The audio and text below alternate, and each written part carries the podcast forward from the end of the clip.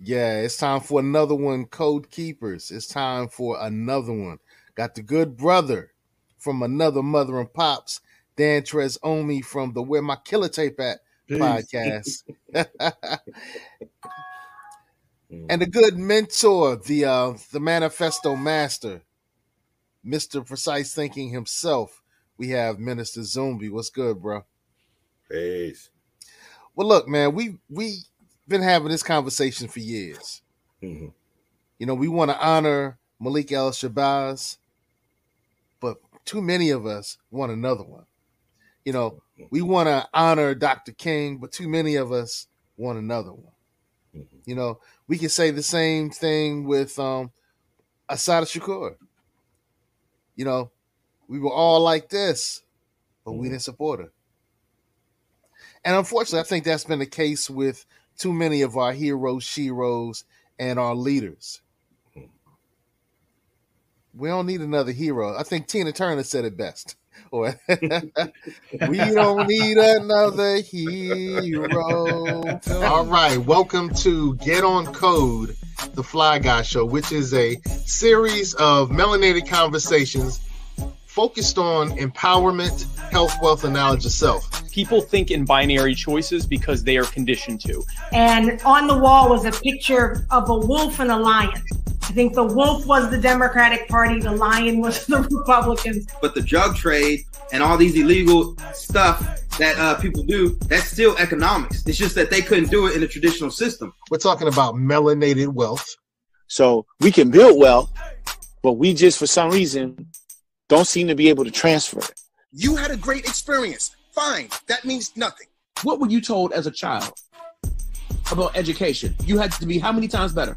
Every impression without an expression becomes depression. We don't need another song from Seiko. It's not working. Yo, Peace Code Keepers, Dan Trez, Minister Zumbi. What it do, man? What it do? So, Zumbi, you had this idea that you wanted to talk about this complex thing that we have with wanting another hero, this complex misunderstanding we have of a person that you call one of the most, uh, what did you call Malcolm X? You said one of the most uh, dynamic people in history. Yeah, he's arguably one of the most complex subjects in human history. All right, go ahead and build, brother. Go ahead and build. So, so what I mean by that is, if we were to take the 39 years that uh, that we were blessed with having Baba Omowale, okay, look at everything that he went through in terms of the changes that went through in his life, from his childhood being influenced by uh, his Garveyite parents, Reverend Earl and Sister Louise Little, uh, finding himself uh, falling into street life in the streets of Roxbury, Boston, Harlem, etc. Finding himself in in prison where he discovered the teachings of the Most Honorable Elijah Muhammad. Uh, coming out of that situation where he goes from being Detroit Red to Malcolm X, and then later to El Hajj Malik El Shabazz, and finally Baba Omowale. Okay. The metamorphosis there, it's it's so rapid. I even I, I dare say it even made his head spin because you may find him here at one stage of his life, five years later, it's at another stage because he was just constantly evolving and correcting himself. So that's why I say, arguably, he's one of the most complex uh, subjects in human history. And I, I have to agree with I agree with uh, uh, Minister Zumbi, and I think what makes it even more special is that a lot of his changing, a lot of his evolving is documented. Mm, Like, there's a lot of people that documented, you know, most notably Alex Haley. Um, you know, Karl Evanzz did later on in his books from the FBI files. Right. Uh, the late great Dr. Manny Marable. There's a lot. Of, there's a recent book I haven't read, the Les Payne book, The Dead Are Rising, where he interviews a lot of his family members. Mhm. Um, so there's a you can see the documentation of his evolution from not just people that was around him, but his followers. Um, we saw a lot of that publicly. A lot of his peers also said the same thing about him. Um, Mm. People that he, you know, that he met, James Baldwin, they Bayard Rustin, all of them all had, you know, Clayton, even Clayton Powell. Um, they all had things to say about him that they noticed. So this is well documented his metamorphosis. Mm. And and I think other there's other aspects that um, don't really get enough play. Um, two individuals who had a real tremendous influence on Malcolm. Uh, one Pio de Gama Pinto from Kenya. Uh, his peoples are originally from East India. He was the individual who helped Maga, Mac, uh, Malcolm, quote unquote, graduate from a black nationalist to a Pan Africanist perspective. And what's ironic about that is the Sunday where Malcolm was executed, later that Thursday, they got uh, Dagama Pinto. Okay, so they had to take those two gentlemen out in the same way. Had Malcolm lived, he was supposed to be on a panel discussion with one Ernesto Che Guevara, who that relationship was beginning to uh, evolve, flourish, and develop. Okay. In fact, there was a letter that uh, Guevara had written to the OAAU, and it started off, "Dear Brother Malcolm." Okay, this is this is Che.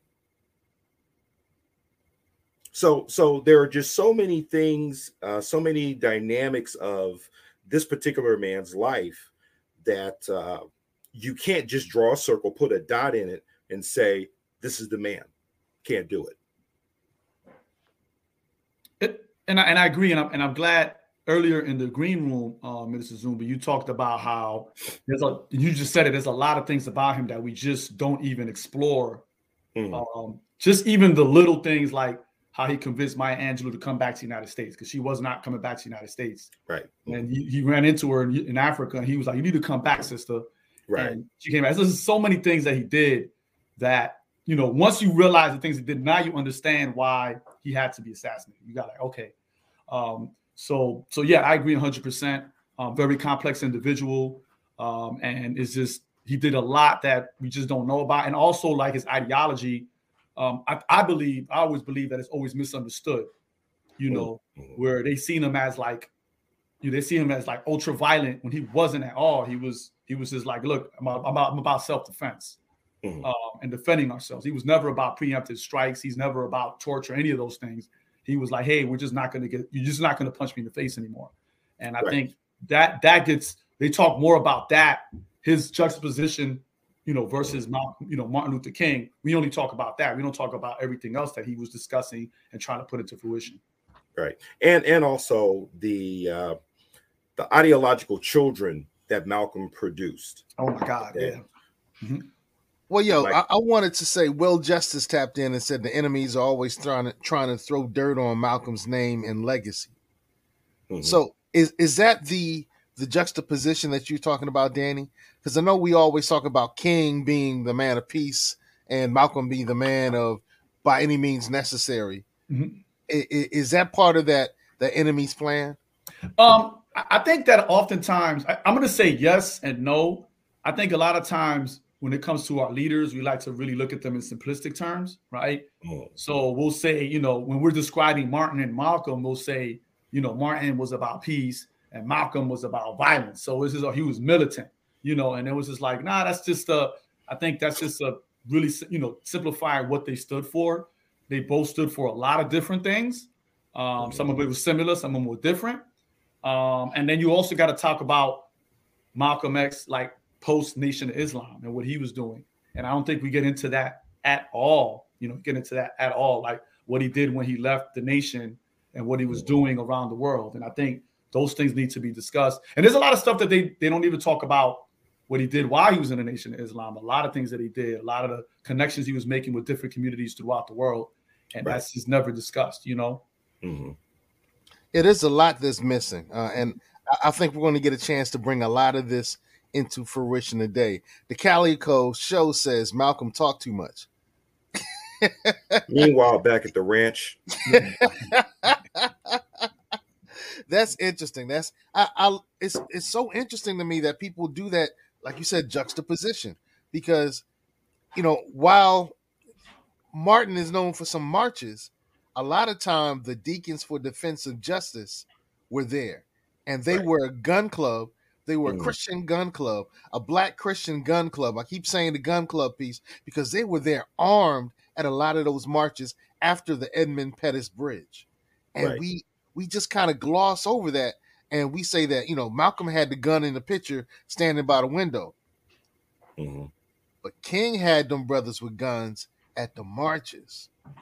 Right. And like Danny was kind of alluding to, you have no evidence of Malcolm or many uh, many of the NOI brothers ever being physically abusive Mhm. during some of these situations. Mm-mm. And and here's another thing. Um, you know, I was talking with the same elder this morning. There were two things that Malcolm did within the nation that really get glossed over. Okay. Malcolm understood the importance of having control over two things media and military. Mhm. Media. He was the one who created the newspaper Muhammad Speaks because he wanted to create a platform Yes. for the most honorable Elijah Muhammad to Yeah. speak unfiltered Yes. and not to be edited even by black newspapers like the Pittsburgh Courier. Okay. The second thing that he created was the fruit of Islam. That was his idea as well. I did, yep. Wait, wait, wait, wait, wait. You saying the FOI was Malcolm's idea? Yep. sir. Yep. Yes, sir. Yep. Okay. Yep. Um, and just real quick, um, Yeah. this is I don't mean to cut you off. Mhm. As a brother, uh, b- um, elder Melchizedek, he'll tell you that, and he's still alive Right. today. He he he learned under Malcolm with Clarence 13X. He learned under them, and he will tell you that. Like, yep, yep. Yeah. Mhm. Because Malcolm understood the importance. Okay, if I'm building a nation, where's the where's the military? Yeah. Okay. So even even though the the infrastructure and the platform was created for Malcolm, okay, Malcolm understood that there were certain things needed to, you know, if you're going to call yourself a nation, you need your own military arm, you need your own media apparatus as well. Okay. So so like I said, these are some of the things that uh aren't too uh, highly discussed. And and like you were talking about Melchizedek, he's probably one of the few You, yep. elders who are still around who were a part of what, what was called that first resurrection. yeah. Uh, you know, especially in in New York City. Okay. Hmm. from mosque and mosque number seven, very influential mosque that was opened up by Malcolm in Harlem, mosque number seven. because That's where Clarence 13X came from. That's where a lot of ministers studied out of. Um, Right. A lot of the FOI cadre, the FOI cadre captains that went throughout the United States, they were trained there by Malcolm. And then Malcolm, the Nation of Islam at the time had a had a drug program, and Malcolm expanded that program. That got a lot of brothers and sisters off of heroin. Like he he expanded that because he had he had his encounter with heroin, so he he could kind of speak to that. So he kind of expanded that program. So there was a lot of things that he did in, in the Nation of Islam that doesn't. And you're right, uh, uh, Minister Zumbi. I think it's important that the propaganda arm that he created through Muhammad Speaks, which later became the final call, which is still around today, is crucial. It's crucial, highly crucial. Right. Wow, wow. Now, I know that, you know, the three of us, Dan Trez, Minister Zumbi, and myself, we were also impressed with the man that we saw with Malcolm. Mm. So, so Fit Goddess, being the queen, the goddess on the show, how did how were you impressed or how were you influenced or what were your thoughts on Brother Malcolm when you learned of Brother Malcolm, when you saw the videos of Brother Malcolm, as you saw the photos of Brother Malcolm? You know, what did the queens think? All right, so you know it's Black History Month, and where I grew up, that he was highly revered, um, just amongst our people. Uh, you'll hear me say, "and quote," I don't have my watch on now, but I wear my watch because of Malcolm. Um, he was very, very avid on making sure our people understood our time and presence. Right? I tell my sons, "You got to wear a watch." Malcolm said, "We got to know what time it is, brother." Like I understand that time is a, a farce and real reality, but um, our presence matters. And Malcolm really, really made a big push for us understanding that value, the value of our time. All right, I want to start off with my Tally and Twine watch. Yeah, I'm rocking my Tally and Twine. So, uh, yo, if you want to get a nice timepiece and be on time, like Brother Malcolm said, check out tallyandtwine.com. You know, melanated owned, also coming out of uh, Portsmouth, Virginia. So uh, Hmm. I just picked up the wifey a nice tally and twine as well. So now we twinning. That's Pete. But yo, I forgot that Malcolm talked about watches. See, one of the things that I think is intriguing is our leaders a lot of times talk about some very practical things Mhm. that we just totally miss. We and gloss go for- over. Yeah. Yeah. So, Dan Trez, what the great thing is you kind of grew up in in New York Mhm. post that time period where you know King and and Malcolm and I guess Father Allah. So, what did you grow up hearing about Malcolm? Um, just like the Queen was saying, he was revered. I mean, I went to school in Harlem, right? So like that's all. That's all. You know, that's all we talked about. Like I was in high school, we talked about more like like like reading the autobiography of Malcolm X is told to Alex Haley was part of your your gear. That was part of what you everybody had to read it. Like it wasn't even.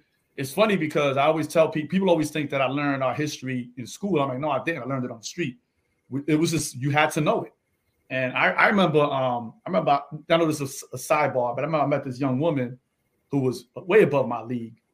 And I remember, you know, I remember she, I went to a house and she was sitting on my lap and she had a picture of Martin, Malcolm, and Marcus Garvey. And at the time, I didn't know who Marcus Garvey was. So she was like, yo, who, who's that? And I was like, oh, that's Martin, that's Malcolm. But I didn't know that was Marcus Garvey. And she was like, well, you can't get none unless you know who Marcus Garvey was. And she jumped off my lap. And I was like, dang, son, like, so that I'm just saying that's just that's just you know what I'm saying? Like, like that's just the the culture. That's how it was. You know, I know that's a funny story, but it kind of shows you where everybody was at.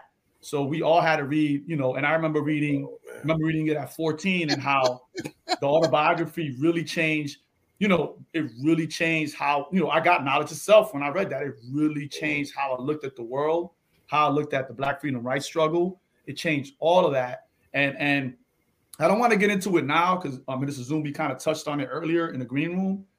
Um, how Malcolm's discipline is really the example that I, I said, I, I, you know, I set in my life to follow.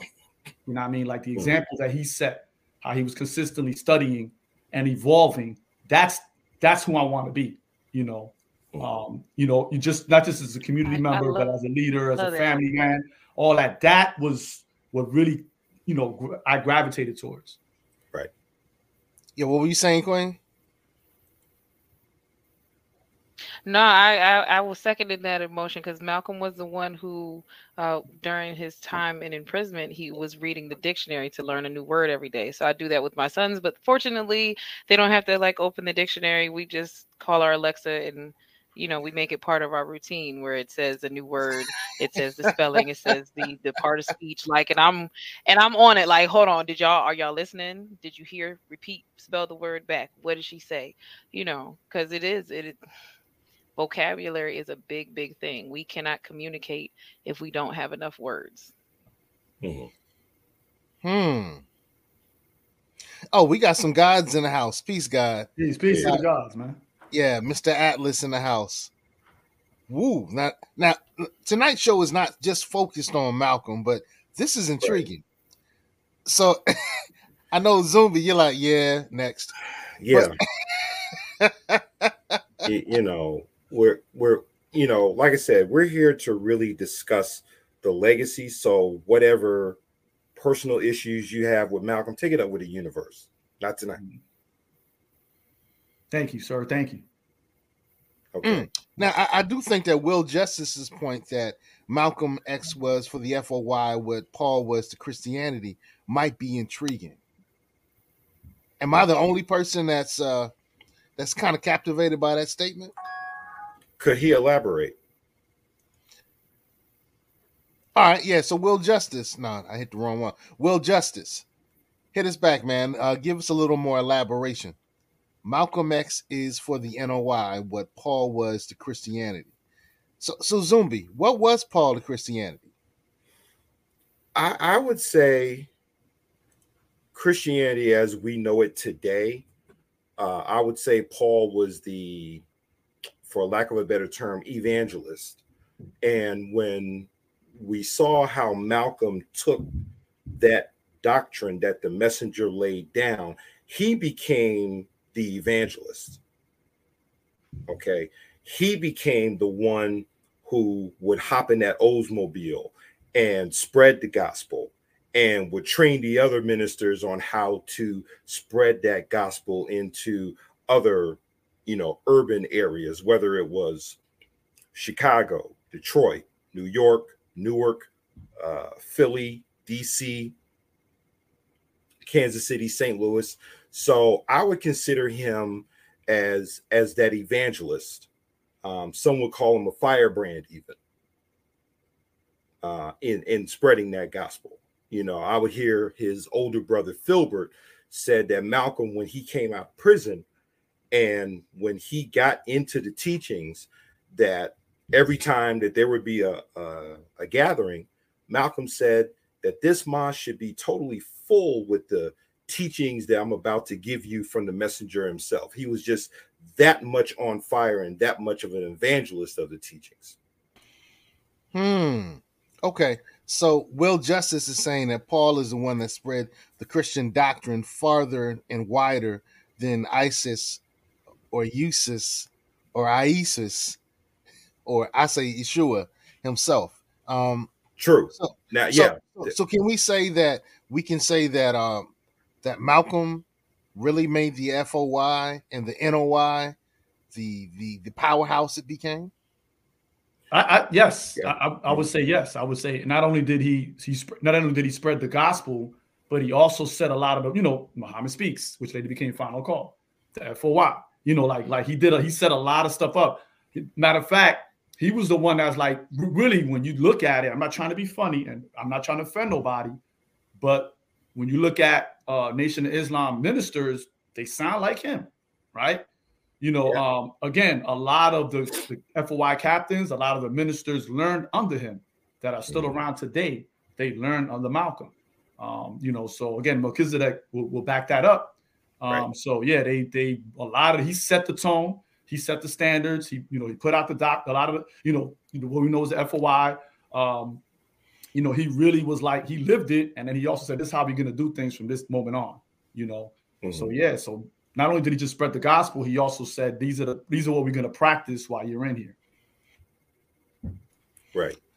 All right. So, uh, Brahu says, along with glorifying our slain and unavenged leaders. Interesting point. We should also heed their example and resist participation and co opting by the colonizers system. And that kind of goes into one of the other conversation points of tonight's conversation. Mm. Too many of us are saying we need another Malcolm. Mm. And Zumbi, Danny, you said earlier we didn't take care of the ones we had when we had them. No.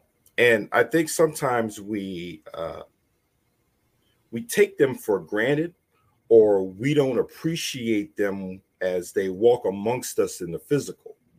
Okay.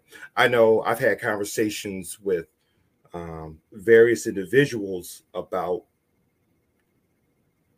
what happened at the Audubon in regards to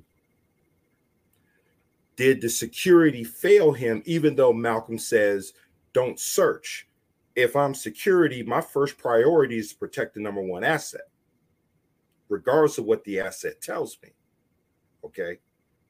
One of his closest associates, Earl uh, Earl Grant, who, who's an ancestor now, I'm watching an interview with him. He breaks down and he said, We failed him.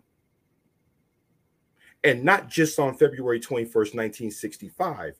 We failed him because he gave us the blueprint of the OAAU. What did we do after his transition with it? Mm.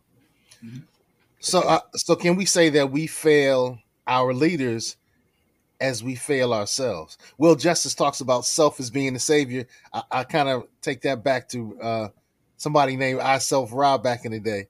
Um, but self being the savior, have we failed ourselves and our leaders? I think who who said that? Never mind the leaders because the people keep fronting. That was uh, Black Star, right? Or was that uh, Talib Kweli? I want to say it was Talib. It might have been Black on a Black Star song. Yeah, knowledge yeah. Yourself. Not on the Black Star album, knowledge that song, knowledge yourself. Yeah, Right. And never mind the leaders because the people keep fronting. yeah. We we're, we're looking for another Malcolm. We're looking for another Malcolm. Mm. We're looking for another Patrice Lumumba. You know, we're looking for another Queen Mother Moore. Right. Why? But we forget Michael Jackson said it starts with the man in the mirror. in order for that that that individual to come to pass, we'd all have to see ourselves as that individual. That's the only I- way that works. We can't wait for one. All of us have to individually be that. Mm. I, I don't want to jump. I don't want to jump into that yet because we want to say that to the end of the segment. We're supposed to kind of go into um, um, Minister Zumbi. You said that there was four things about Malcolm that he was that we kind of like glossed over. If we can get into that and then discuss the quote unquote sons and daughters of Malcolm, who they are. um, Okay. like, you know, I want to get into that, and then we get into, you know, Okay. waiting on leaders. so the the four main areas of of uh, Baba Omowale's life. Okay, we talk about the devout Muslim. We talk about the black nationalist. We talk about the Pan Africanist. Wait, wait, wait. Baba Omowale? I, I think I got lost. Yeah, that was the name that was given to him. No, this was this was given to him uh, when he was in Nigeria by the Nigerian Muslim Student Association. Uh, he was given the Yoruba name Omowale. Loosely translated, it means the son has returned home. So, I guess in some ways, Africa may have looked at him as the prodigal son returning home. Okay, okay. Okay. So so even even on his travels throughout Africa, he was looked upon as that long lost son uh, that is returned home, uh, even in a cultural aspect. Now, here's something else that was not discussed, and you'll find this in the book called "Remembering Malcolm" by Benjamin Karim. He said that the Ethiopian government was more than willing to give Malcolm and his family asylum in Addis Ababa to live out his days. He says, Look, we fear for your life. And Malcolm contemplated taking that offer. But the reason why he didn't take it because he felt like his mission would have been unfulfilled here in America had he left and lived out his days as a representative of the Ethiopian government. So, because of us, he stayed. Now, how many of us would have turned down the offer?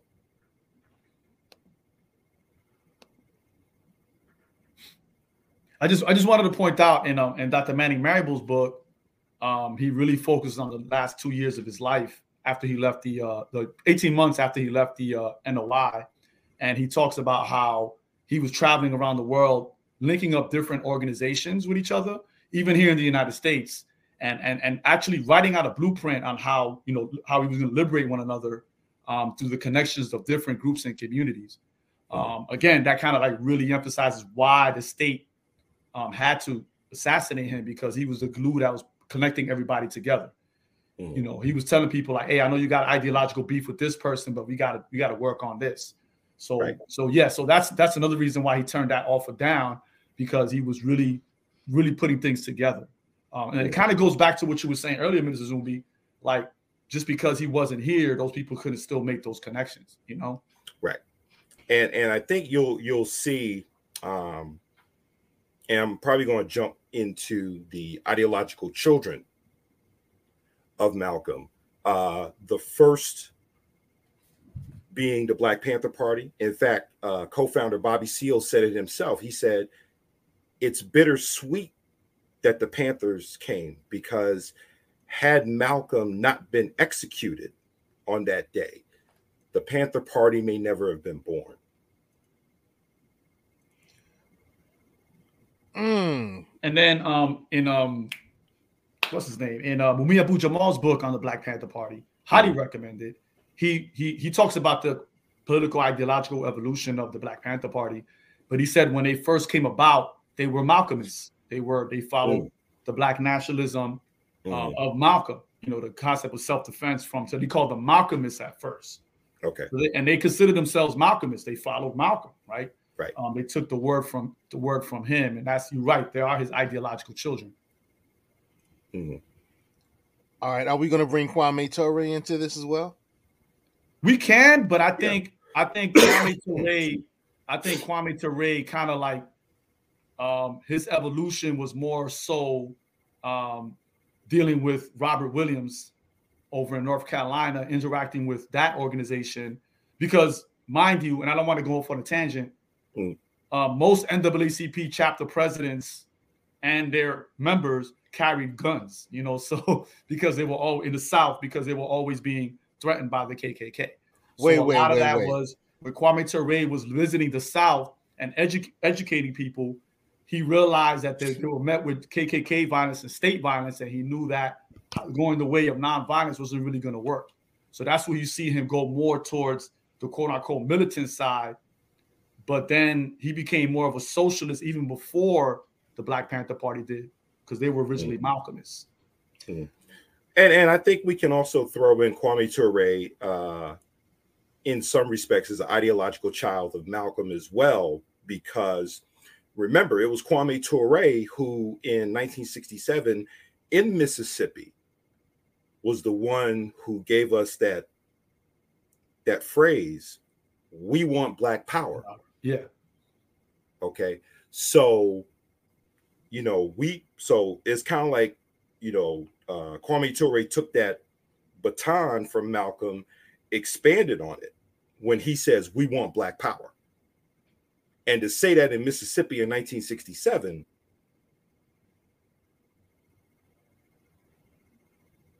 So uh, let's bring this back to the uh, current for a second. Yeah. And one of the ways we can do that is by bringing in the goddess who has sons. So with all this information, how does this impact the way that you raise your sons? Uh, be a little bit more clear on your question, please. Well, one of the things that I think is challenging about these types of discussions is a lot of times these discussions happen and we kind of do it in a vacuum. So, you know, we just talk about history, but we don't find a way to apply this history to the way that we're raising the babies now. And so, you know, my Gotcha. son and my daughter are both adults. Yours is still young. Does this stuff even come into the way you're taking care of your children? So of course, like to a degree, um, in growing up, you and I both know a lot of our people don't learn about these things unless you're in a, like Danny says, a certain area where that's the mentality. If that's not the mentality, then the school's not teaching it. Um, then you have to kind of infuse it into their life. And like I said, it's just a matter of being like, oh, hey, Malcolm made us wear watches. You know, Malcolm made us study uh, the dictionary so that we know the words. Uh, Martin told us that it's the power of our character. I have a video of my youngest son. Um, he was motivating his older brother. And he said, Well, you know, Martin said, if no one believes in you, you got to believe in yourself. So it's just a matter of telling them who their greats are. And now I'm listening because there are plenty of people that are attached to the people that I'm familiar with that I'm not familiar with. So I'm learning, you know, just like I have a wealth of knowledge to teach my sons, but it's still out there to to know and learn. So now you've taught me another way to kind of look up these people and infuse it into our daily lives. What were they doing? How were they being leaders? And how can I tell my sons, look at these gentlemen and model yourselves after them? And Trez, how do you bring this into the classroom? They they know. My students will tell you, and it's actually a part of the trivia question. I'm like, who's who's one of my heroes? Who's you know, you know, Malcolm X, Huey Newton, and Bruce Lee. And they know. They'll tell you in the New York Minute. Um, a lot of quotes. And it's funny because I had I heard some of my students quote Malcolm, and I'd be like, where you get that from? And they and they can't even remember. They're like, oh yeah, Malcolm. Like they'll be like, oh yeah, yeah, Malcolm said that. So it's a consistent discussion. Um, um, rarely do I have to actually like I really have to like focus on Malcolm because I consistently talk about him and bring him up. Um, and a lot of times when my students ask me stories about when I was their age, I always bring up reading the autobiography of Malcolm X. Um, I know that for a lot of my mentees, they know that one of their gifts that they get is that book. Like I buy them that book. Like here's here's the present for you. and we have discussions. Um, I know sometimes in my book club we, we go on tangents about them, but it's also like I was saying, I don't want to get into it now. It's also the consistent example, you know, the discipline, like you know, my diet, you know, getting up in the morning, all the, way I do certain things really comes from the discipline that kind of like Malcolm X wrote down um, when you read about how he ate and how he did certain things and what he was known for, right? So, um, but in the classroom, I think when it comes to the classroom, especially in this climate, when we talk about our heroes, we have to do it in a subversive manner. We really do, um, where it's not in my lesson plans, but if you walk into my classroom, you would think it's in my lesson plans, right? So Mm. that's, that's how I teach because that's how kind of like I was taught, you know. All right, Zumbi, how does uh how did Malcolm and and his legacy and his contemporaries impact GOAT? You know, the gospel of Afronomics theology. Mhm. I, I would take it back to probably for me his most powerful uh, speech is the Ballot of the Bullet. Uh, probably one of the more powerful 52 minute lectures you'll hear, where there's instruction about when he introduces his gospel of Black nationalism, which means that African people must have total control over the social, political, economic, and cultural aspects of your community. When he talks about the economic aspect of his gospel of Black nationalism, he says that we should and control the economy of the community. So that way we are the ones producing the jobs and not on picket lines begging somebody else to employ us. Okay. And what he also said is that before we start looking for self help programs, we need a self help philosophy. His gospel of Black nationalism was a self help philosophy. And that philosophy, you don't have to leave your church, your masjid, your synagogue, temple, or tabernacle. You don't have to leave your fraternal Masonic organization. You can incorporate it right into what is already existing in your life and enhance it. And so that's what I did with the Gospel of Afronomics theology. Regardless of your school of thought, you can incorporate this Black economic liberation theology into what you are already doing because it can do nothing but enhance the quality of your economic life. And so that's one of the main influences for me. And, and that's interesting. That's so it, it's Malcolm influenced us all. And now we're influ I mean, look, that was my line name. Oh, wow. Oh, wow. Wow. That hat is like 40 years old. Ah, oh, okay, okay, Mr. Graybeard. Um, yeah, so Mhm. Malcolm Farrakhan was my line name because how I acted, how I talked, the things that I quoted during the difficult times that you know I had going through that process. So it's interesting that you know we were all influenced. That there's a big foundation of Malcolm in all of our lives. But do are we ready, Danny? Can we move? Are we ready? Yeah, yeah, we can move it. Yeah, yeah. Do we need another Malcolm? Are you you asking me first? Yeah. Do we need another Malcolm? no, no, we don't. Um, I think I think um one thing about Malcolm, if you look again, his framework, right? Um, you have to do the work, but you also have to have some sort of political education, right? Which is what which is what later on the Black Panther Party also emulated. It was like, you know, we're gonna do the work, but we also have to have political education. So like for for the Nation of Islam, it was knowledge itself. self. Mhm. We also have to show and prove, right? We have to also put in the work. We can't just be talking. You also have to do the work, and at the same time, you can't just do the work. You got to also have knowledge of yourself. And I think, Right. I think that's the example that we need to follow, right? That all of us, all of us have the potential to be leaders, right? And a lot of us are leaders in our own in our own fields, right? I always talk about how you got to figure out what your lane is, and Malcolm was big on that. Find out what your lane is. And Minister Zumbi just talked about that. Where are you at? You got to work from where you at, you know. But at the same time, as we do the work, we have to educate ourselves, and and, and you know, I know, I know in academic terms they call it praxis, you know, where theory means practice, practice, Mhm. right? We need to be focusing on that, and that's the example that he said. Remember, he he didn't he didn't he wasn't he wasn't he didn't go to college, right? But he was debating Harvard professors, right? Mhm. Um, you know, he was in prison for 10 years, you know, and that's an example. The discipline that he set, that is something that we need to follow and emulate and teach. Right? It's an Mhm. example.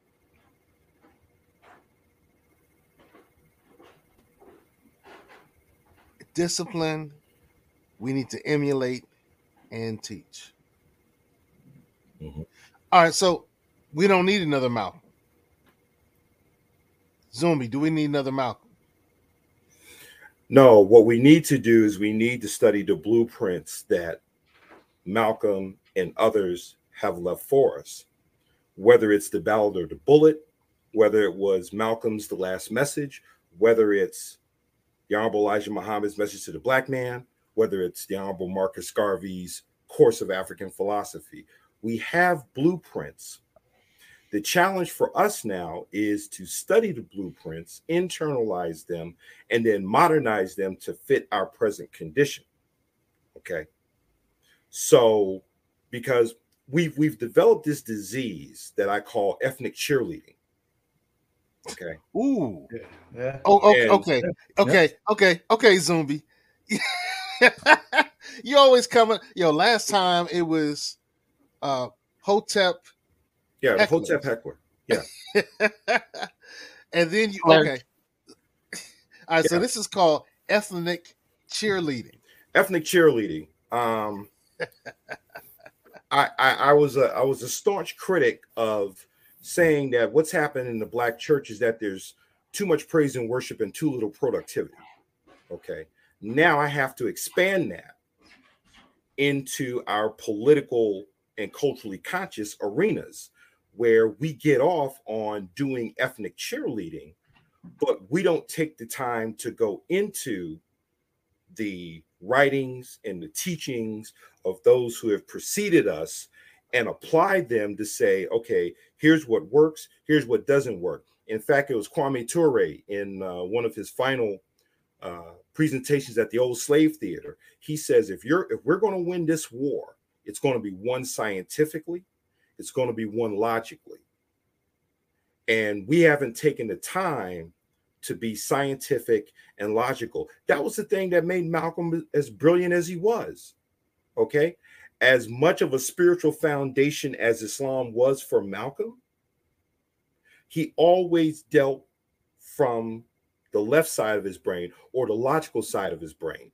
Okay. Because he had to teach us how things worked. He had to teach us about how systems and teams operated in order to keep uh, nation states together. He had to teach us how the United Nations work. All that was placed in the OAAU, Organization of Afro American Unity. He says, Our people, we've already got the religious thing down, but now we need to understand the science behind how things work. Okay. So, so I think we've gotten into this thing of ethnic cheerleading at the expense of sacrificing our logic, our intelligence, and our ability to think. As our, our good elder George Clinton says, think. It ain't illegal yet.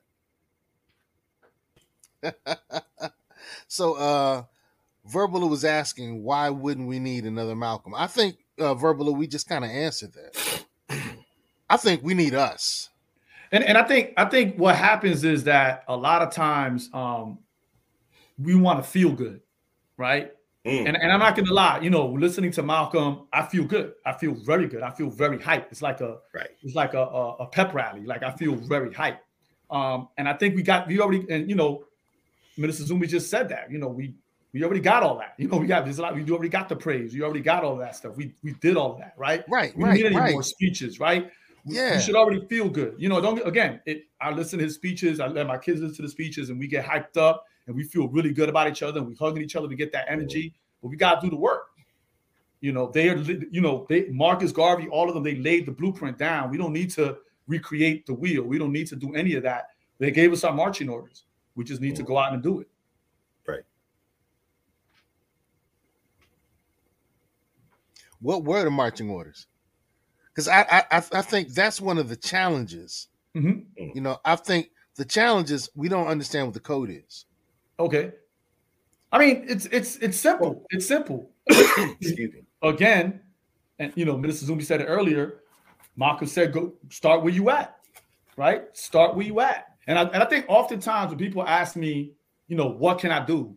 They're thinking, they're thinking like, oh, I, I can't be Malcolm and I can't be Martin. Well, you're not supposed to be Ma- Malcolm and Martin, right? You're supposed to start where you at. What do you know, right? Mhm. Right. If you're somebody that knows how to raise money, right? Because I've I've been organizing for a long time. One thing I'm not good at is raising money, right? But if you're good at raising money, you could definitely help us out, right? Some people are good at building chairs and tables. We guess what? We need chairs and tables when we have these meetings. We need chairs and tables when we feed when we feed the community. These are things that we need, right? Right? We need we need people to teach self-defense. We need people to teach our babies how to swim. We need people to teach tutor our, our babies in math. You know, we need to teach people how to cook healthy foods. We everybody needs to do that from where you at. And that's what they taught us. And Malcolm was someone I was like, hey, where are you? Where are you at, brother? Where are you, sister? We need you over here.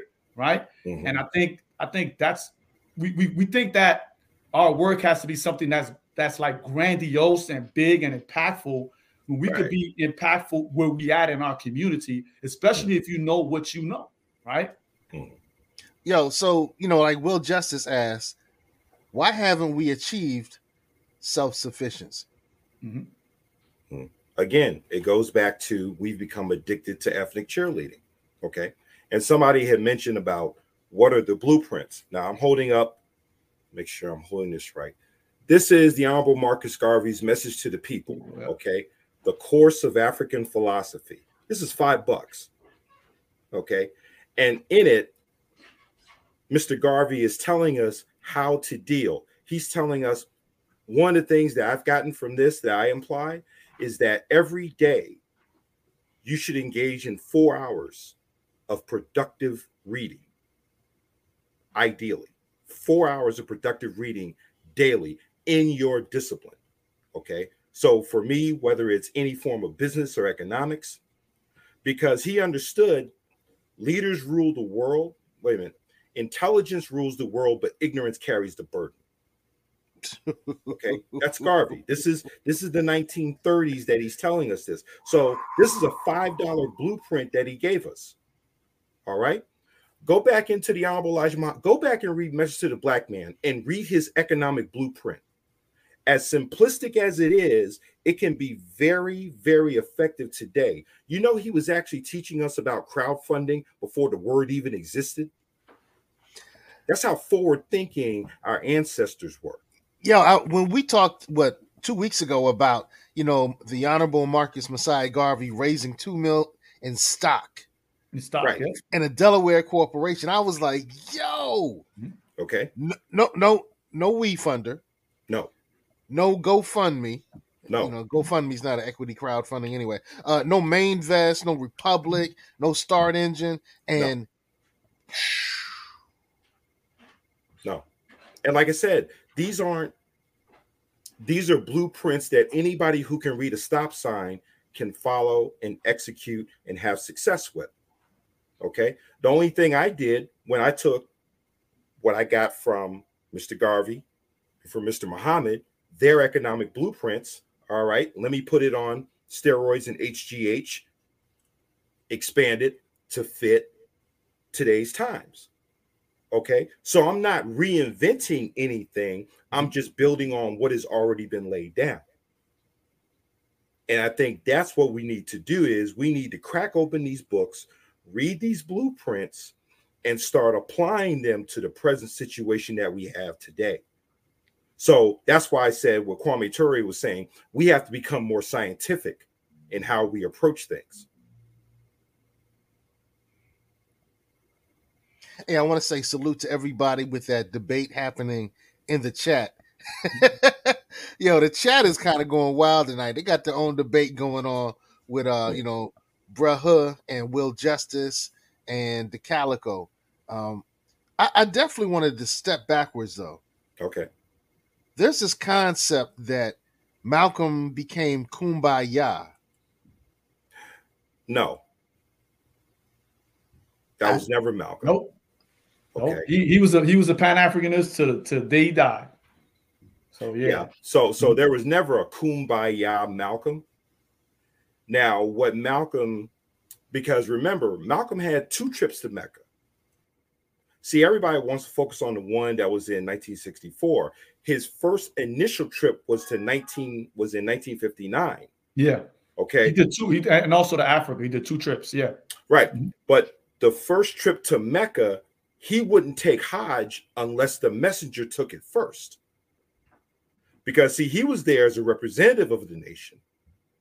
And he was offered the opportunity to do Hajj, but he wouldn't do it until after the messenger had taken Hajj first. Now, that was 1959.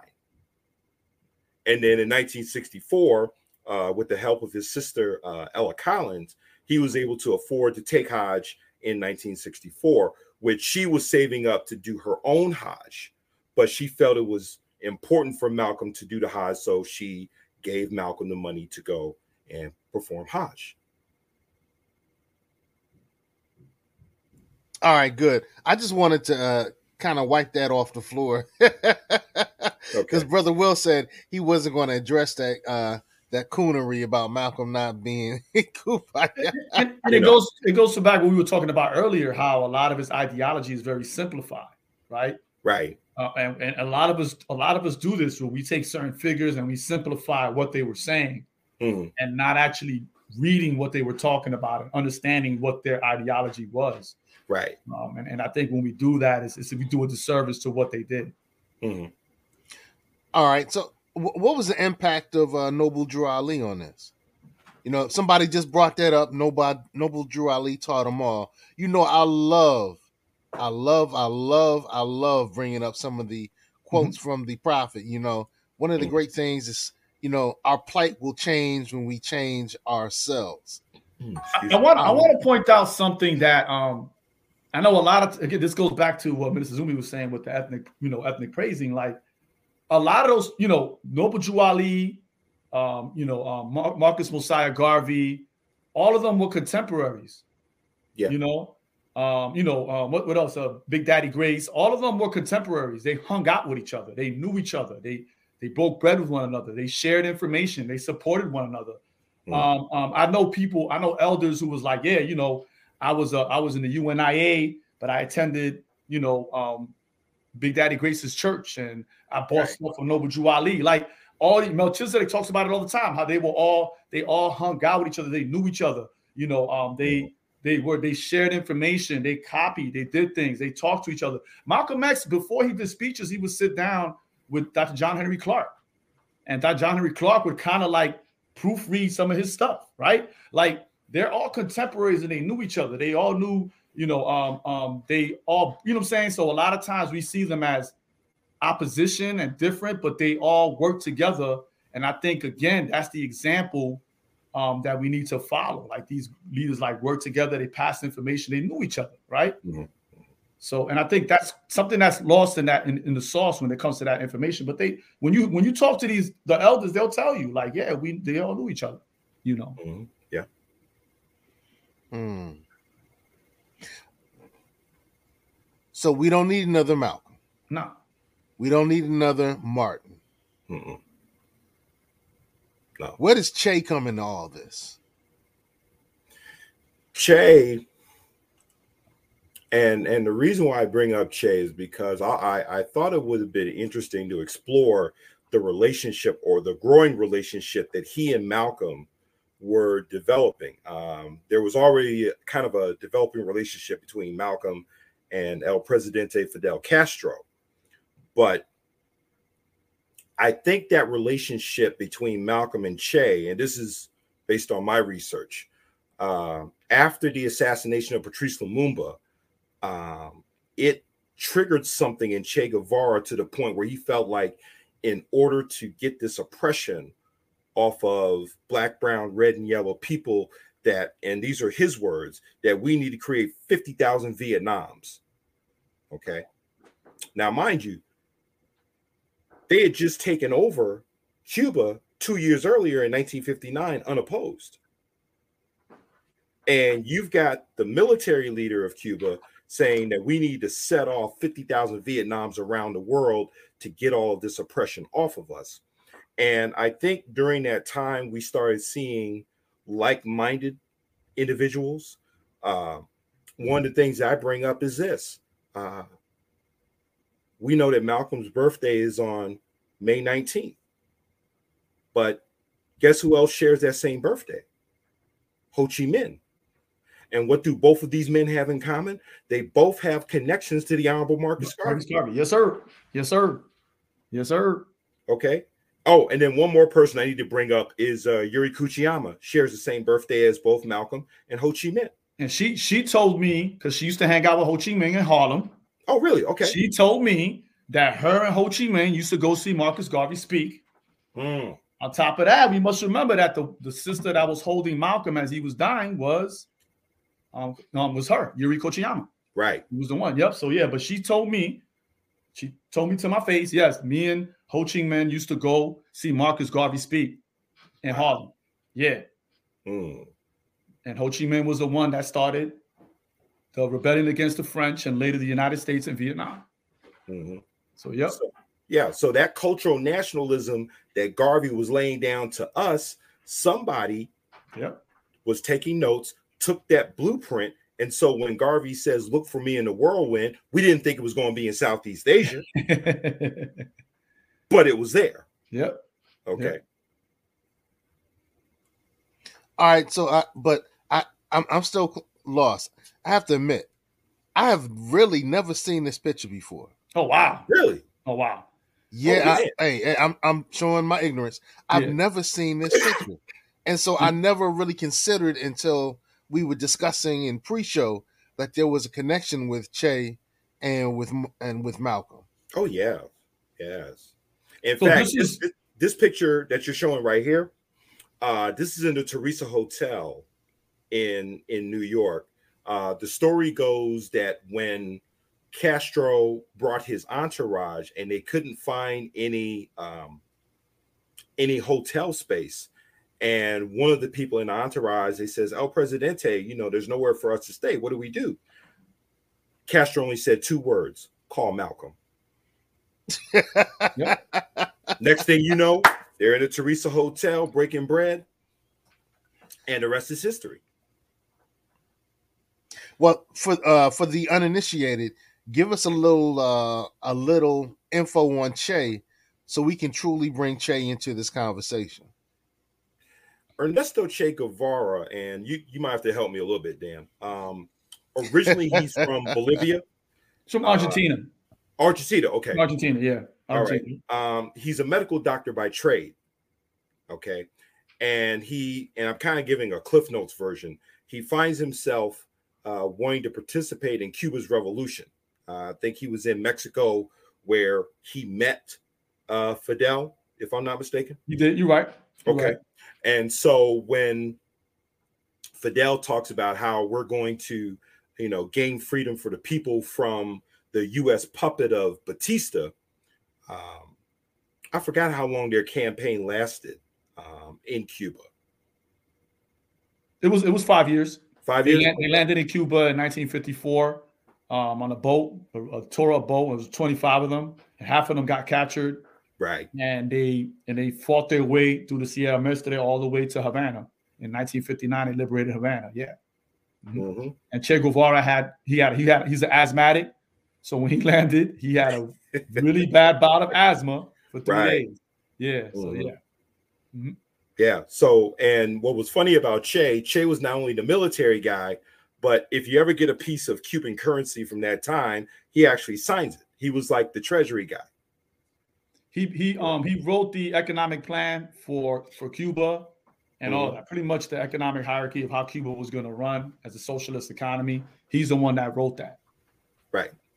And the funny thing about Che, Che never he never trusted Uncle Sam, nor did he trust Mother Russia, because he was telling Fidel, look, no matter who we may choose, they're going to double cross us eventually. So how do we get, you know, all the indigenous peoples free? In fact, there's a book um Che writes, not the motorcycle diaries, it's called The African Dream. Yes, the African Dream. Yep. okay, where he takes a uh, Cuban contingency of soldiers into the Congo to train the Congolese against, uh, you know, European imperialism. Okay, so so th- that's kind of a short short uh, version of Ernesto Che Guevara. Uh, Queen, have you talked to your sons about Che? I'm educated right now in this very moment. I name I name one of my sons. Their middle name is Che. So. Oh, really? Okay. Yeah. Yeah. So yep. They're very familiar. Yeah. Very familiar. I very say familiar. that. Hey, one of your sons is named Zumbi too, right? Yep. Middle name is Zumbi. It's funny because um I wanted that to be his first name, but his mom is Yoruba, so we gave him Okay. a Yoruba name. But when he went to high school, he wanted to be referred to as Zumbi. So all his Mm. friends know him as Zumbi. His professors know him as Zumbi. So when I pull up and I be like, "Hey, where's Olu at?" They'd be like, "We don't know anybody named Olu." I'm like, "Oh, Zumbi. Oh, yeah, yeah, yeah, Zumbi. Yeah, Zumbi. Yeah, like yeah." So yeah. I say that. I so- say that. So so if we're talking about leaders, how did and you know that we may not need another Malcolm. Mm. How did Che pass away? He was also killed. He was also CIA. killed. Yeah. Mhm. because he he went on a mission to Bolivia. That's where I was thinking about Bolivia. Bolivia, yeah, yeah. Okay. Um, there was a Mhm. conversation that Che and Castro had. Uh, he Castro really didn't want him to go, but Che felt that he needed to, you know, go on this mission of creating more Vietnams around the planet. So they go to Bolivia, and I don't know if somebody within his contingency betrayed him, but the CIA knew he was there. Mhm. Okay. And so he was captured, ultimately murdered.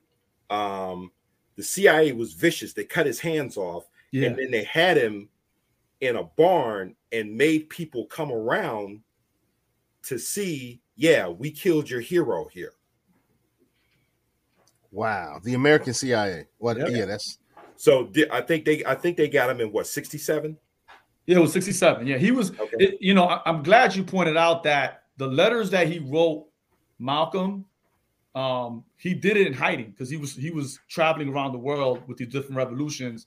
And and and Fidel would always lie and say, like, yeah, he's he's back in Cuba, but he was Mm. doing all these revolutions and he was writing Malcolm while on the run. So it's very, Right. very interesting um, that you brought that up. Like, yeah, he did that.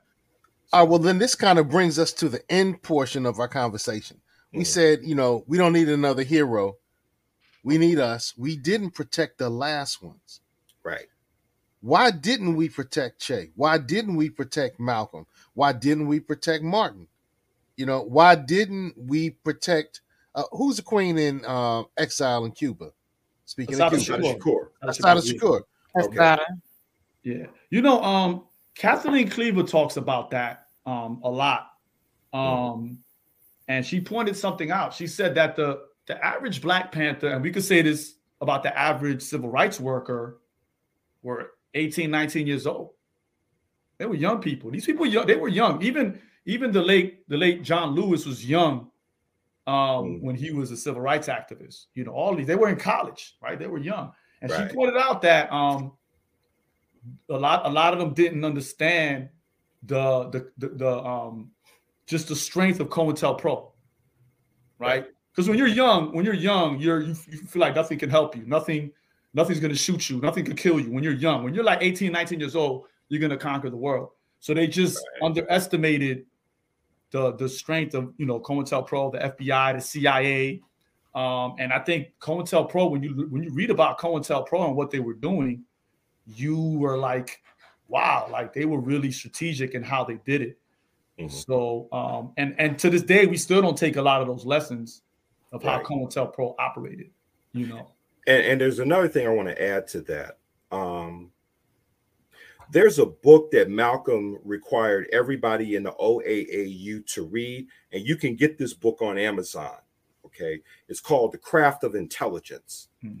And it was written by a former CIA director, Allen Dulles, who served under Eisenhower. And this is what I mean by getting into the science of things. Now, the other thing, and I was listening to a Haitian sister say this part of the reason why uh, we lost some of the leaders that we lost is because we didn't, and these are her words, we didn't have enough maroon society set up. Mm. And what I mean by that is there's an overt, but there must also be a covert to move. Okay, and that's the book by Allen Dulles, The Craft of Intelligence. That book was required reading in the OAAU by Malcolm. Hmm. Okay. But what but getting back to the whole thing about the maroon thing is sometimes I don't think we know how to move in stealth. It's like we have to broadcast to the world what we're going to do. Yeah. And then we wonder why we never get to do it. Ooh. And Okay, thinking I about social media, has probably made it even worse. Yep. Yeah. In fact, I agree. In fact, why do you think that the feds are are now using social media as a tool against rappers who want to snitch on themselves in mm-hmm. their lyrics? Yep. Okay. So not everything needs to be openly said. Yeah, uh, particularly New York drill. New York drill, man. I mean, I love the Brook. I love Brooklyn. Peace out to Brooklyn. But it's something about this New York drill music where they're really going into great detail about some of the crimes that they have awareness to, some of the crimes that they've possibly committed. It's incredible to me. Or or, the fact that a lot of us gun clubs are always posting ourselves at the gun at you know at the range all the time and showing everybody our guns on the ground. Don't do that. Mm. Don't do that. They watching, man. You don't need to tell everybody how many guns you got, how many people are in your gun club. You don't need to do none of that, man. Don't do that. Yo, the Migos said you're doing these things for clout. Yeah, so yeah, don't do that. Yeah, man. certain- Yeah. Yeah. Yeah, uh, like Will says, self snitching is at an all time high. And Um, you know, and, and a lot of us like to do Black Panther cosplay, man. A lot of us like to do that. And at a certain point, even the Black Panther party, even Huey Newton was like, we're not wearing the black berets anymore and the black leather jackets. We're not doing that no more because we got too many agents coming in into the organization. Right. You know what I mean? And I was like, wow, that's a lesson that we still, we still haven't learned, you know. Yeah. And, and the other the other thing is this. Um, you know, I talk about, you know, having the need for maroon societies. There's an interview that Jasmine Guy did with Afeni Shakur. And in Afeni Shakur's experience, she says that one of the failures of the Black Power movement was the fact that it lacked the spiritual foundation Mhm. okay you know regardless of you know whatever you want to choose. Now amongst the shakurs it was islam. But she said that there was no spiritual foundation because the the ethics and morality had been compromised. Right. in terms of how they dealt with one another as men and women much less comrades. So the lack of a of a maroon system and the lack of a strong spiritual foundation would probably be the reason why we lost people along the way. Okay, I, I, I'm I'm fanboying, but I didn't realize that Jasmine Guy interviewed Afeni She wrote, Shakur. a, she wrote a book, yeah. Oh, yeah. She wrote a book. yeah. Whoa! I used to, hey, I used to, I used to give that away as presents to the sisters, man. Yeah, Like, Mhm. yeah, Yeah, yeah, man.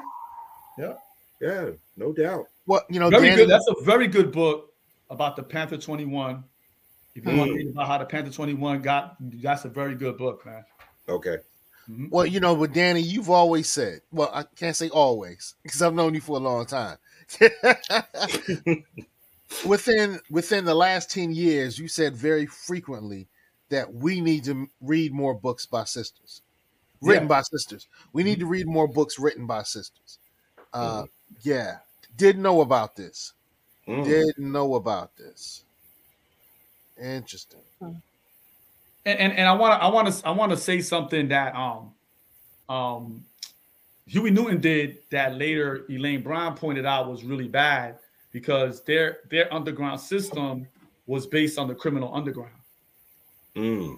and and that was another failure because um, you know a lot of people in the criminal underground were informants and and you know they had their own agendas and a lot of them were about money not really about political ideology Right. so um, that was one thing that a lot of the panthers had issues with because they were like we shouldn't depend on the criminal underground for it to be our maroon society so Right. that was something that there was a lot of beef with Um, and you Yeah. know, because you know, Huey came from that. He came from that element, so he trusted. Right. You know, so yeah, so Mm. Yeah, and and there's a book that that speaks to that. Um, the book is called "The FBI War on Tupac Shakur" by John Potash. Mhm. Uh, that's P O T A S H. In fact, he's a social worker based out of uh, Baltimore, and the, there's a chapter that I'm reading where it talked about how an associate. That's the book. An associate from Nicky Barnes's commission was actually paid by the feds to get close to Afeni Shakur, who subsequently got her hooked on crack cocaine. Mm. Okay, I want to say it's chapter five in in that book, but um, I picked my my book up. I picked this book up at uh, Barnes and Noble, and this is the second edition that it's been printed out. Um, real interesting read about how how leadership gets compromised and you'll hear a lot of former panthers and uh, black liberation army members uh, i can't speak for the brown berets or the young lords but the panthers and the bla felt that chemical warfare was going to be used on them uh, as the movement continued Hmm. Yep. And, and- and to, to talk about the young lords, they also saw that coming too. Okay Um, and they, they also saw that coming too. Um, and you know, and how it infiltrated a lot of the gangs and how the Mm. gangs help, you know, proliferate that in the community. So yeah, they saw that coming too. Like, yep. okay All right, but you know, for the uninitiated, who are the young lords? I mean, we know because um, who was the brother from the Last Poets? Uh, the Puerto Rican brother was in Felipe Young Lords. Luciano. Felipe, yeah, Felipe yeah, Luciano, yeah. yeah. But Mhm. for the uninitiated, So, Danny, maybe you can give us a little uh, history on the young lords. So If when Fred know. Hampton, when Fred Hampton was organizing in Chicago, um, he got with, if you saw the movie, he got with uh, um, a Latinx organization that you know was kind of like the Black Panther Party. They were called the Young Lords, and then there was also the Young Patriots, which was like a white organization, a, a, a, a poor white organization, and they were radicalized. And he used them to create a, the first Rainbow Coalition. Um, on the West Coast, you have you know the Brown Berets, which was again just like the uh, Black Panther Party. They modeled themselves after Black Panther, but it was more um, Mexican, Mesoamerican based. Um, where in Chicago you have what was called Chicanos, and then what happened was there was an organization from New York under um, Pablo Yoruba Guzman. Shout out to Pablo Yoruba Guzman and Mickey Melendez, who went to Chicago to listen to Fred Hampton, and they started their Young Lords Party in New York. But that was a lot. They were Puerto Ricans, predominantly Puerto Ricans. So yeah. All right, uh, yeah, I think I think we needed to have that bit of context as you shared that information you shared. Um, wow. Now, now, Trez, you've also talked about how. How did you put it? Didn't I hear you at one time say that Father Allah and the uh, the teachings of the Five Percent Nation influenced some of the street gangs in New York? Yes, just yes, they did. Um, a lot, a lot of it did. I know a lot of times we talk about how Zulu Nation helped um help bring a lot of the gang members and unite them, like after the Ghetto Brothers. But also, I think what's left out is that the Nation of Gods and Earth also they were also their ranks were filled with former gangbangers. So so yeah, so they helped a lot of they helped piece out a lot of that conflict that was happening in in New York City, which is why they were also targeted by COINTELPRO. All right, good stuff. Good stuff. Um, we didn't. We said earlier we don't need another Malcolm. We don't need another Martin. We don't need another Assata. What do we need? Let's wrap this up. What do we need? Um, I kind of we alluded to it earlier. um, the blueprint, the blueprint has been laid down. Um, we just got to do the work. Really, we, we just have to do the work. Um, and uh, and oftentimes, what happens is the people the people that do the work they're usually understaffed, right, under resourced and and um overworked. A lot of us are overworked. I, I know a lot of former political activists. I know a lot of people that was like, yo, I can't do this no more.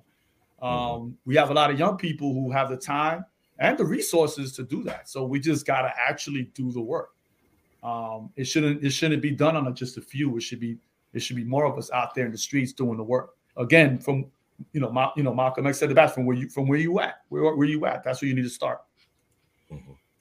Hmm. Zumbi man, last thought. What do we need to be doing? Dr. Clarke says sometimes he would talk with uh, Malcolm's spirit and he would ask, What can I do? And he said, Sometimes I would always get the feeling that I would hear Malcolm tell me, Do your best work. Whatever that may be. In his case, he felt that being a classroom teacher was his best work. So, as Dan alluded to, what is our best work? Okay where where do we want to get in and fit in to help liberate humanity because all of us don't do the same things but all of us want to let's say all of us have the same end game but not everybody starts from the same beginning and mid game so find out what is your best work and move on that Hmm. Queen, what do we need to do?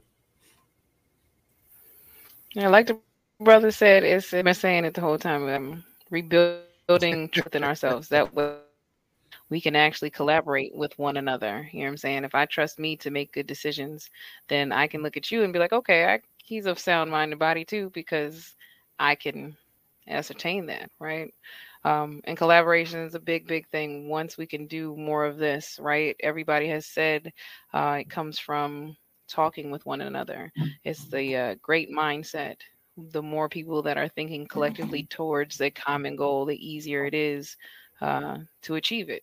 I could say something to Danny, and because he has a different experience in his day, he may help me solve my problem quicker than I was able to solve it by myself simply because of communication.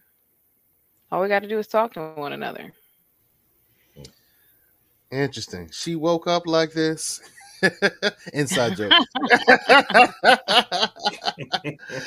ah. Mm. Yo, okay. So I think we really kind of wrap things up. So let's go round circle. We want to thank everybody in the chat for their debate that's been happening in the chat. Salute that. Salute that. Uh, but yo, where can we find the beautiful gems that you drop? Dan Trez, man, where can we find you? Oh, definitely check out my podcast. I know I'm behind on updating it um, where my killer tape at. Um, and also, I want to shout out my book club. We are going to meet on Thursday online. If you if you're interested, we're going to be breaking it down in five parts. The five principles by Stickman. Um, if you definitely want to get down, let me know. Email me. We're going to be doing Thursday, uh, 7 p.m. Eastern Standard Time. We'll be doing it on Google Meets. So and it's free, but just come through. Hey, would you consider Stickman's book as part of the blueprint? Yes, yes. Oh Um, yeah. you know, again, he's a student of Malcolm. He's just, you know, he the lessons, you know, so he's a he's one of the you know the children of Malcolm, and I yes, definitely. All right. Zumbi, man. I know you have your book nearby. If not, you're slipping. Yeah, no, no, no, no, no. Don't be slacking here. on your macking, man. No, no, you no. got some parts of the blueprint, right? Talk about it. So this is the Gospel of Afronomics Theology, or what I call GOAT. Uh, this is about 22 years worth of personal research and experience in the areas of business, economics, and personal finance. Uh, this can be found at your local melanated bookstore or Amazon. I'm working on the expanded edition as we speak. Uh, some of the things that I recommend is being a $20 revolutionary where you make a $20 purchase each week from a uh, black owned store, be it e commerce or brick and mortar. Uh, cultural tithing is the thing that I'm big about. Is are we giving a dime out of every dollar to a race first or African centered uh, organization, whether you consider it UNIA, Moorish Science Temple, Nation of Islam, whoever you feel is looking out for the lives and the livelihoods of original people. And then finally, I talk about being what I call being a cop, particularly for those of us who are content creators and create other forms of intellectual property where you create, you own, and you protect your intellectual property. All right. So uh Queen, I hopefully got to hopefully you have your book handy. Uh roll that beautiful bean footage. All right, so I don't have the book handy. I'm in the middle of a move, so I'm trying to actually like leave the place. So I got to take stuff down. Um, I know, right? It's it's a weird transitional period. Why, y'all- why y'all booing her? She's in the middle of a move, yo. thank you, brother. You know what I mean? I don't see. Hey, I- going I- I like the book helping out. cover. You're not over there helping her out. Ah, You tell him, tell him, Danny. You know what I'm saying? Me and Minister Zumbi could have ran the podcast ourselves, and you could have went down there to help her. Bye, boy. Boy, bye. Oh my god. Dang. Oh, but I yeah. do have Okay. Um, there are 31 of these in the book to help you get to a healthier you. Um, I have a degree in psychology, and I really, really think that fitness is 100% mental. Um, if you check me out on Instagram, on YouTube, on Facebook at Fit Goddess Tribe, our mission is to strengthen the community by each individual, making them stronger uh, mentally, physically, and emotionally. That way, that you can be a better person for the rest of the world. Much appreciated, brother. I knew you was gonna drop that link. I say that. I say that. We just want to make sure that we leave some of the blueprints because uh you know we just say no. okay. That's part of the blueprint. Just say no to drugs, man. Oh, man, um Derek mm. Witherspoon says buy land and develop it. That's what real blacks do. Uh Will Justice says get Dr. Amos Wilson's blueprint. Yo, salute that. So, yo, we got to do a show on Dr. Amos Wilson yes, because we do. a Yes, lot we of folk don't know Yes, about we do. Yeah. Dr. Mm. Amos Wilson. Yes, we right? do. I agree. Yeah. So, bruh, who? He asked the question, "What do we do now?" Yes. oh, okay, I get it. Now he says, "Bruh, who?" Just say no to drugs. hey, Derek Witherspoon says we need another Dr. Khalid Abdul Muhammad. Um, salute to Dr. Khalid Abdul Muhammad. He's a frat brother of mine. Also, uh, Minister, the Honorable Minister Louis Farrakhan is now a frat brother of mine as well. He Oh, came wow. in a few years Really? ago. Yeah. Yeah, we had a really interesting time during the pandemic. We brought in George Clinton. So now when we step, yeah, George Clinton's a Q now. Oh, I didn't know that. Wow. Farrakhan came in before the pandemic, and uh, Khalid, you know, uh, Dr. Khalid Abdul Muhammad was a bruh uh, before he joined the Nation of Islam. I didn't know that. I didn't know that. Yeah. And Yeah, I do- I do Farrakhan, know Farrakhan was actually online when um, he re- he he first had his encounter with uh, I, I want to say Elijah Poole Bey. I want to say uh, with Elijah, Minister, uh, you know, Mah- Muhammad. That's what I meant. Oh, the messenger. Okay. The messenger. Yeah, but I, I I was just reading some uh some MST information, so I, I went to my Elijah Poole Bey stuff. Oh, okay. but uh yeah, Farrakhan was actually online just before he get came into contact with the messenger. Mm, okay. didn't know that. Yeah. So he he stopped the process and he finally crossed. Uh so when the brother says we need another Dr. Khalid Abdul Muhammad, I just wanted to I just wanted to Mm. shout my stuff out real quick. Hey, you listen to the Get On Code show, you know, we're focused on black empowerment. That's the real simple title there, bro. Simple description. We focused on black empowerment. These are conversations that focused on black empowerment, that focus on black empowerment. So we asked you to get on code. And what is the code? Our code is empowerment. So we had the good brother minister Zumbi on. I hit the wrong button.